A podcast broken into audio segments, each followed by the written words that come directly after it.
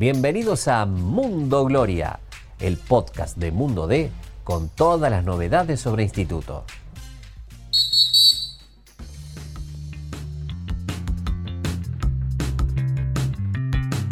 ¿Qué tal? ¿Cómo les va? ¿Cómo andan? Bienvenidos a un nuevo podcast de Mundo Gloria para hablar, bueno, junto a Hernán Laurino de, de un momento complicado de instituto y hoy, Cholito, le vamos a dar la palabra a los hinchas. Hoy la tribuna va a hablar en Mundo Gloria porque si hay personas calificadas para hablar este presente, son los hinchas, ¿no? Que conocen, que saben y, y, que entienden mejor que nadie qué cosas hay realmente críticas en este momento y cuáles por ahí están un poco sobredimensionadas, ¿no? Sí, ¿cómo andas, Agus? Bueno, estamos en un nuevo capítulo de Mundo Gloria.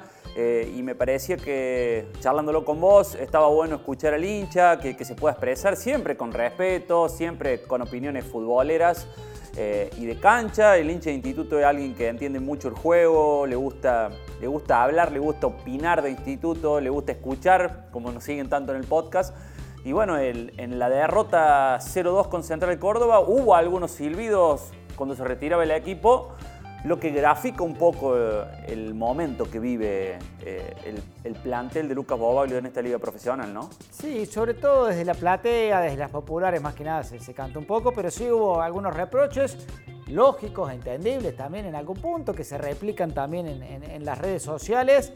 Cabe aclarar que los, que los audios de los hinchas que vamos a escuchar ahora en un ratito no fueron en caliente, pues si hubiésemos puesto el micrófono por Era ahí, otra cosa. Era otra cosa, pero ya con el diario del lunes, un poco analizando lo que fue el partido, lo que es el momento, aprovechamos para consultar a, sobre todo a algunos hinchas puntuales que nosotros sabemos que no son de los que aparecieron ahora porque está en primer instituto, sino que gente que hace muchos años eh, viene bancando el club, bancando los distintos planteles, bancando buenas y malas, eh, y, y, entienden, al menos la mayoría, eh, por qué ha pasado Instituto, por todas las que ha pasado antes de llegar hasta este momento. Entonces, si bien es preocupante, hay cosas para mejorar, eh, no hay que volverse locos. Hoy Instituto está fuera de zona de descenso y sin ir más lejos, la otra vez que ascendió a, a, a Primera División, a esta altura se está batiendo el descenso. Hoy por suerte se puede dar el lujo hasta de perder el próximo partido, que esperemos que no pase, que todavía siga fuera de esa zona roja, ¿no? Sí, bueno, antes, que, antes de seguir y escuchar un poco los hinchas, agradecemos como siempre a Vegia Turismo, que es eh, nuestro sponsor, que nos acompaña en este podcast eh, que tanto nos gusta hacer, que tanto disfrutamos y que, bueno, también en la cancha muchos hinchas nos, dicen, nos agradecen en la calle también que, que nos siguen. Es una, una linda invitación a, a continuar en este diálogo, por eso, bueno, también abrimos a que puedan opinar, a que puedan dar su, su visión, su análisis de este momento de instituto. Eh, así que Agua, arrancamos con, con, los, primeros, los primeros opinólogos de, del momento de instituto. Hablan los hinchas y su visión. Exactamente, sí. La lectura del momento, qué cambios puede hacer Bobaglio, qué cosas creen que se está haciendo mal, qué jugadores por ahí se eligieron mal al momento de armar el plantel. Bueno, de todo un poco. Dale. Hablan este primer segmento los hinchas. Bueno, mi opinión sobre Instituto es que desde lo numérico estamos ahí.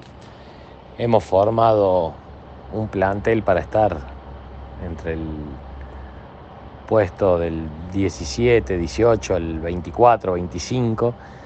Eh, los números no son los mejores, tampoco son los peores, pero creo que somos un equipo competitivo y en este, en este torneo está más que claro que cualquiera le puede ganar a cualquiera. Le tengo fe y tenemos que empezar a ligar un poquito, que en lo que va el campeonato no hemos tenido nada de liga. El instituto necesita volver a consolidar la defensa en un esquema donde hay un solo 5 pero no resignar oportunidades en ataque. Eh, hay que volver a esas bases donde éramos un equipo sólido atrás y que generaba muchas opciones de, de gol. Y por otro lado creo que hay que tener un capitán más cerca del árbitro para no dejarnos atropellar en situaciones como la del penal que es eh, contra Banfield y a su vez también la jugada de un posible penal contra Central Córdoba. Mi opinión es que yo creo que los procesos deben bancarse. Eh, después de haber estado 17 años en la, en la B Nacional, eh, hoy nos encontramos en primera con una realidad que no es fácil, que seguramente nos va a costar adaptarnos y que bueno, que, que tenemos que bancar, que no nos queda otro, tanto hemos sufrido eh, en su momento, hoy tenemos que apoyar más que nunca. yo creo que este equipo tiene para salir adelante. Y el técnico tiene que seguir, mover piezas y hacer lo que mejor crea en función del equipo para obtener buenos resultados. Ese, esa es la opinión que tengo, de bancar, de bancar los procesos.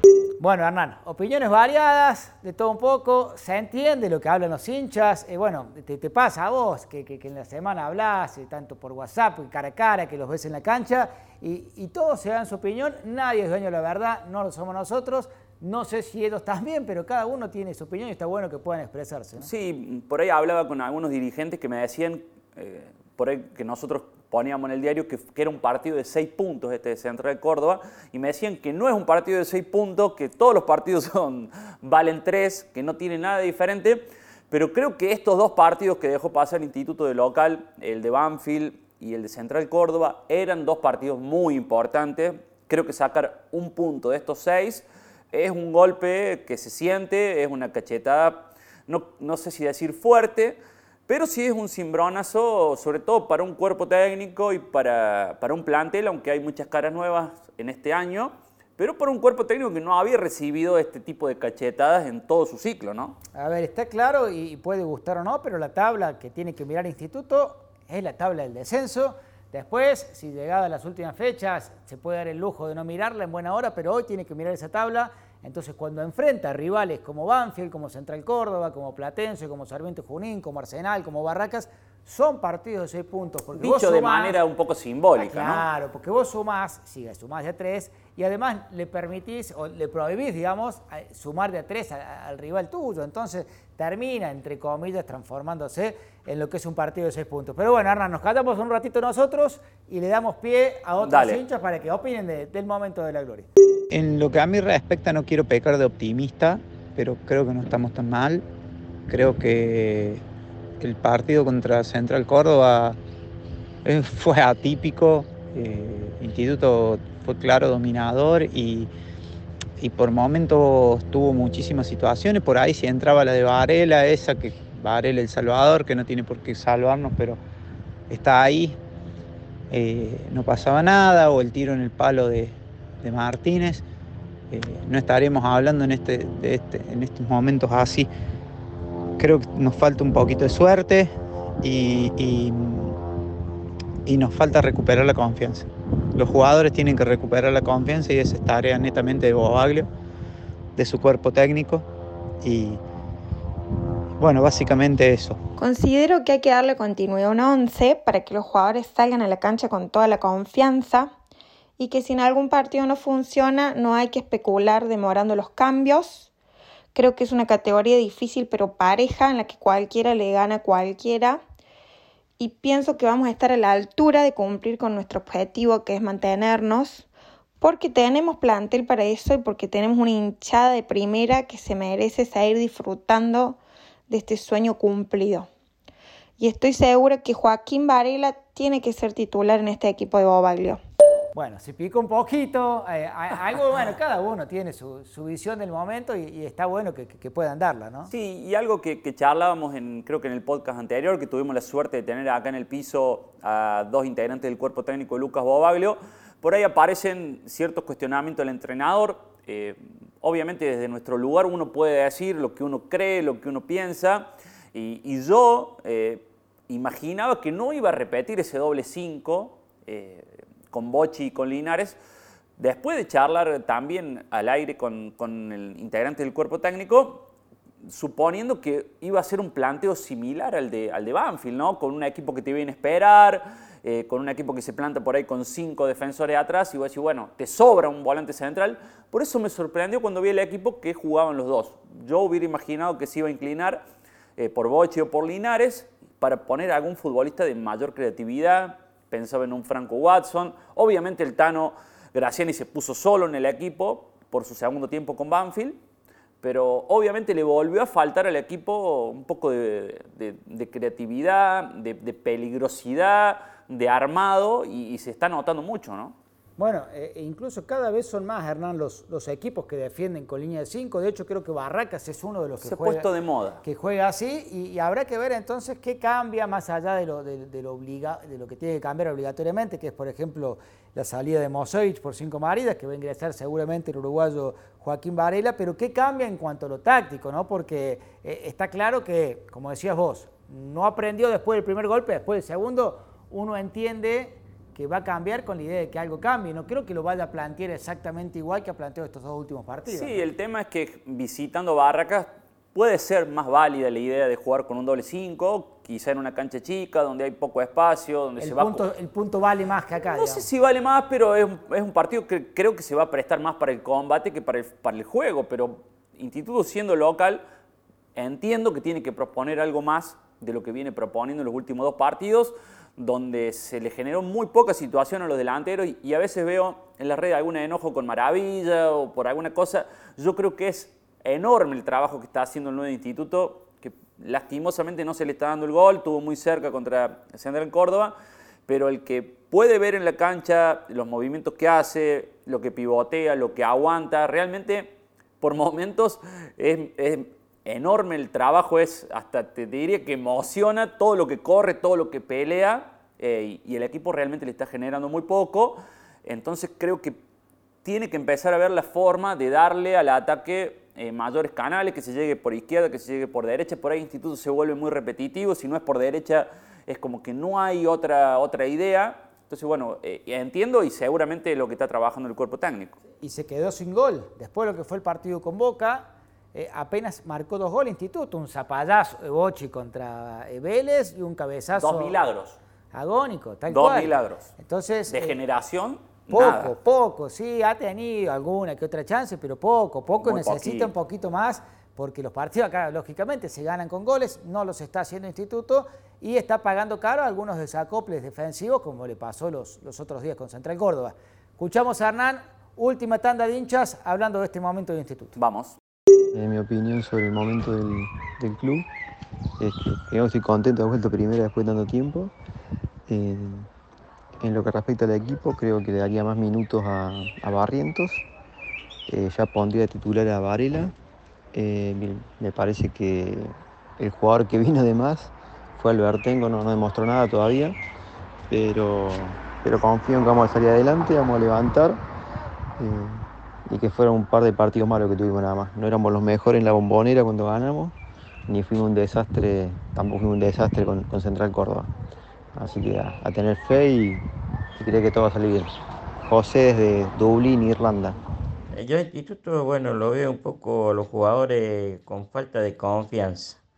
Falta de confianza en el sentido de jugador sacarse el jugador de encima, encarar los últimos metros. Eh, ha perdido esa confianza, no, no sé los motivos, porque con Newell, Independiente, Boca, fue alto rendimiento. Fl- flojo en todas las líneas en general.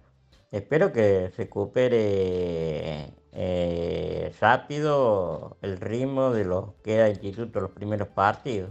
Bueno, Chorito, la opinión de los hinchas en lo que va a ser la, previa del partido con Barracas, un poco de preocupación, la tienen los hinchas, la tiene también lógicamente el cuerpo técnico. De- decías vos que viste caras de mucha preocupación en la dirigencia. No sé si de mucha preocupación, pero sí que en la última derrota realmente trajo alguna, a un gesto adusto, digamos, de- de- de- del momento que se vive. Sí, hay algunas frases irreproducibles, pues la bronca que tenía, a ver, son hinchas, aparte de ser dirigente, y, les da bronca más de uno, imagínate, estar laburando toda la semana, poniendo el hombro, de- dedicando horas de, tu vida, de tu familia, para que después las cosas por ahí en la cancha no salgan como uno quiera, ya seguramente con, con- con el diario del lunes, un poco más tranquilo, eh, cambiaron las sensaciones, hay confianza plena en el cuerpo técnico, yo no creo que le hayan puesto plazos ni que se lo vayan a poner desde ningún punto de vista, pero si bien hay confianza, también hay preocupación para que, bueno, está todo bien, pero cambiemos algo para que esto cambie, ¿no? Sí, igualmente en el balance de estos hinchas que les agradecemos por participar, por prenderse a la propuesta de Mundo Gloria, todavía sopesa el, el hecho del ascenso, el decir, che, hay que aguantar, este plantel nos dio el ascenso, este técnico nos, dio, nos llevó a primera. Todavía está esa, diríamos, colchón por lo, por lo conseguido. todavía está la banca. Y, obviamente hay expectativa, hay esperanza, hay apoyo y no tengo duda que en el próximo partido local contra Colón la gente va a ir a bancar y a apoyar y a intentar que vuelva a ganar el Instituto en casa, ¿no? Bobaglio tiene una espalda que se la ganó. O sea, que se la ganó él mismo. Cualquier otro técnico por ahí tendría otro tipo de cuestionamientos que hoy... Hace menos de un mes se le renovó el contrato, se le amplió. Eh, eh, no, pues exactamente. Tiene no solo hasta fin de año este, sino hasta fin del año próximo. Se ganó Bobaglio ese, ese respeto, ese cariño de los hinchas, pero lo cual no quita que... ¿Cuáles son, por ejemplo, las críticas que más se escuchaban en, en- en la cancha? Primero, que se demoraban los cambios. Sí. Después de un primer tiempo flojo, imaginaban que el equipo iba a salir a la cancha con otro planteo, con otra formación, con un par de cambios de nombres y salió con los mismos. Esperó, le hacen un gol a Instituto que el VAR lo anula, bien anulado, y no cambia. Y esperó que le hagan otro gol más, que este sí ya valió, para a partir de ahí cambiar. Pasó con Banfield también. El equipo regaló un tiempo. Un tiempo completo. Esperó que Banfield hiciera el gol, que se pusiera arriba para ponerlo a Graciani, para cambiar, para hacer otro tipo de propuestas que por ahí si lo hubiera hecho desde el comienzo hubiera sido distinto. Le recriminaron también mucho y que de hecho lo respondió Bobaglio en, en conferencia de prensa los hinchas, el hecho de que Albertengo por ahí sea siempre el, la- el primer cambio y que hasta ahora al menos nunca ha aportado una solución. No te ha dado vuelta nunca un partido Albertengo, ni con goles, ni con asistencia, sin caerle de todo al flaco porque tampoco es que le han llegado muchas Y muchas tampoco es que ha jugado tantos minutos. Y a favor de Bobaglio hay que decir que tampoco tiene una plantilla súper extensa, llena de alternativas, y que vos miras al banco y tenés 200 opciones. No tiene tanto recambio instituto y tenemos que ser sinceros en eso. Tiene un plantel que se armó bien, eh, pero con lo justo y con no hay dos o tres alternativas por puesto. Por eso decíamos, eh, son todos conscientes que la tabla que hay que mirar es la del descenso. No armó Instituto un plantel pensando en entrar a las copas. Eh, Y lo clave para mí eh, en este momento pasa porque algunos futbolistas o varios recuperen un nivel, eh, no quiero decir de 6 puntos, pero de 6 para arriba, porque cuando vos tenés un equipo corto y hay varios futbolistas que son pilares tuyos que no están en nivel, se empieza a notar mucho más y, veo que es una de las cosas que le está pasando a Instituto, que necesita que eh, el Palo Molar con levante, que Bochi levante, que Santi Rodríguez levante, que Gastón Lódico levante. Entonces, cuando esos jugadores que son por ahí pilares suban un poquito el nivel, creo que el equipo lo va a sentir para bien. Totalmente. ¿Te quedó algo a vos? Porque a mí me quedó algo lindo para sé, el cierre. sé que tenés una perlita, así que te dejo el cierre en tus manos o en tus pies. no, eh, les contamos a los hinchas. Conseguimos una remera para sortear acá en el podcast de Mundo D. Ya le vamos a contar seguramente, eh, tanto en las redes o en el próximo podcast, bien los detalles de cómo hacer para quedarse con, con la remera de instituto, la nueva. Solo para oyentes de Mundo Gloria. Y para oyentes de Mundo Gloria, acá, a los que bancaron hasta el final del podcast, seguramente en, el próximo que, que hagamos, estén atentos, no sé si haremos alguna palabra clave o qué, pero los Sí, que escuchen señor. acá van a tener muchísimas chances de ganar. Buenísimo, buenísimo. Bueno, como siempre agradecidos. Elegimos hacer este podcast por ahí más futbolero, más analítico y que escu- escucharlos a ustedes, que hablaran ustedes, que hablaran los hinchas, los que nos bancan siempre. Como siempre decimos con el agua, más que agradecidos por el apoyo a este Mundo Gloria que tanto queremos. Y bueno, esperemos que los próximos podamos hablar y comentar de, de- de la- una victoria y de la recuperación del equipo Bobaga. Sí, el agradecimiento a Lucía Bonfanti por la remera que nos facilitó. eh, y bueno, y a todos los jugadores, cuerpo técnico, que cada vez que los invitamos acá, la mayoría al menos, tienen siempre Sí, la, señor. la gentileza de acompañarnos. De 10. Nos vemos en la próxima.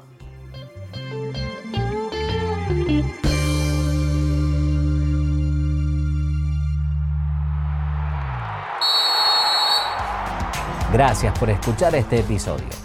Te invitamos a visitar mundode.com.ar para estar al día con todas las noticias sobre la gloria. Nos encontramos de nuevo la semana que viene.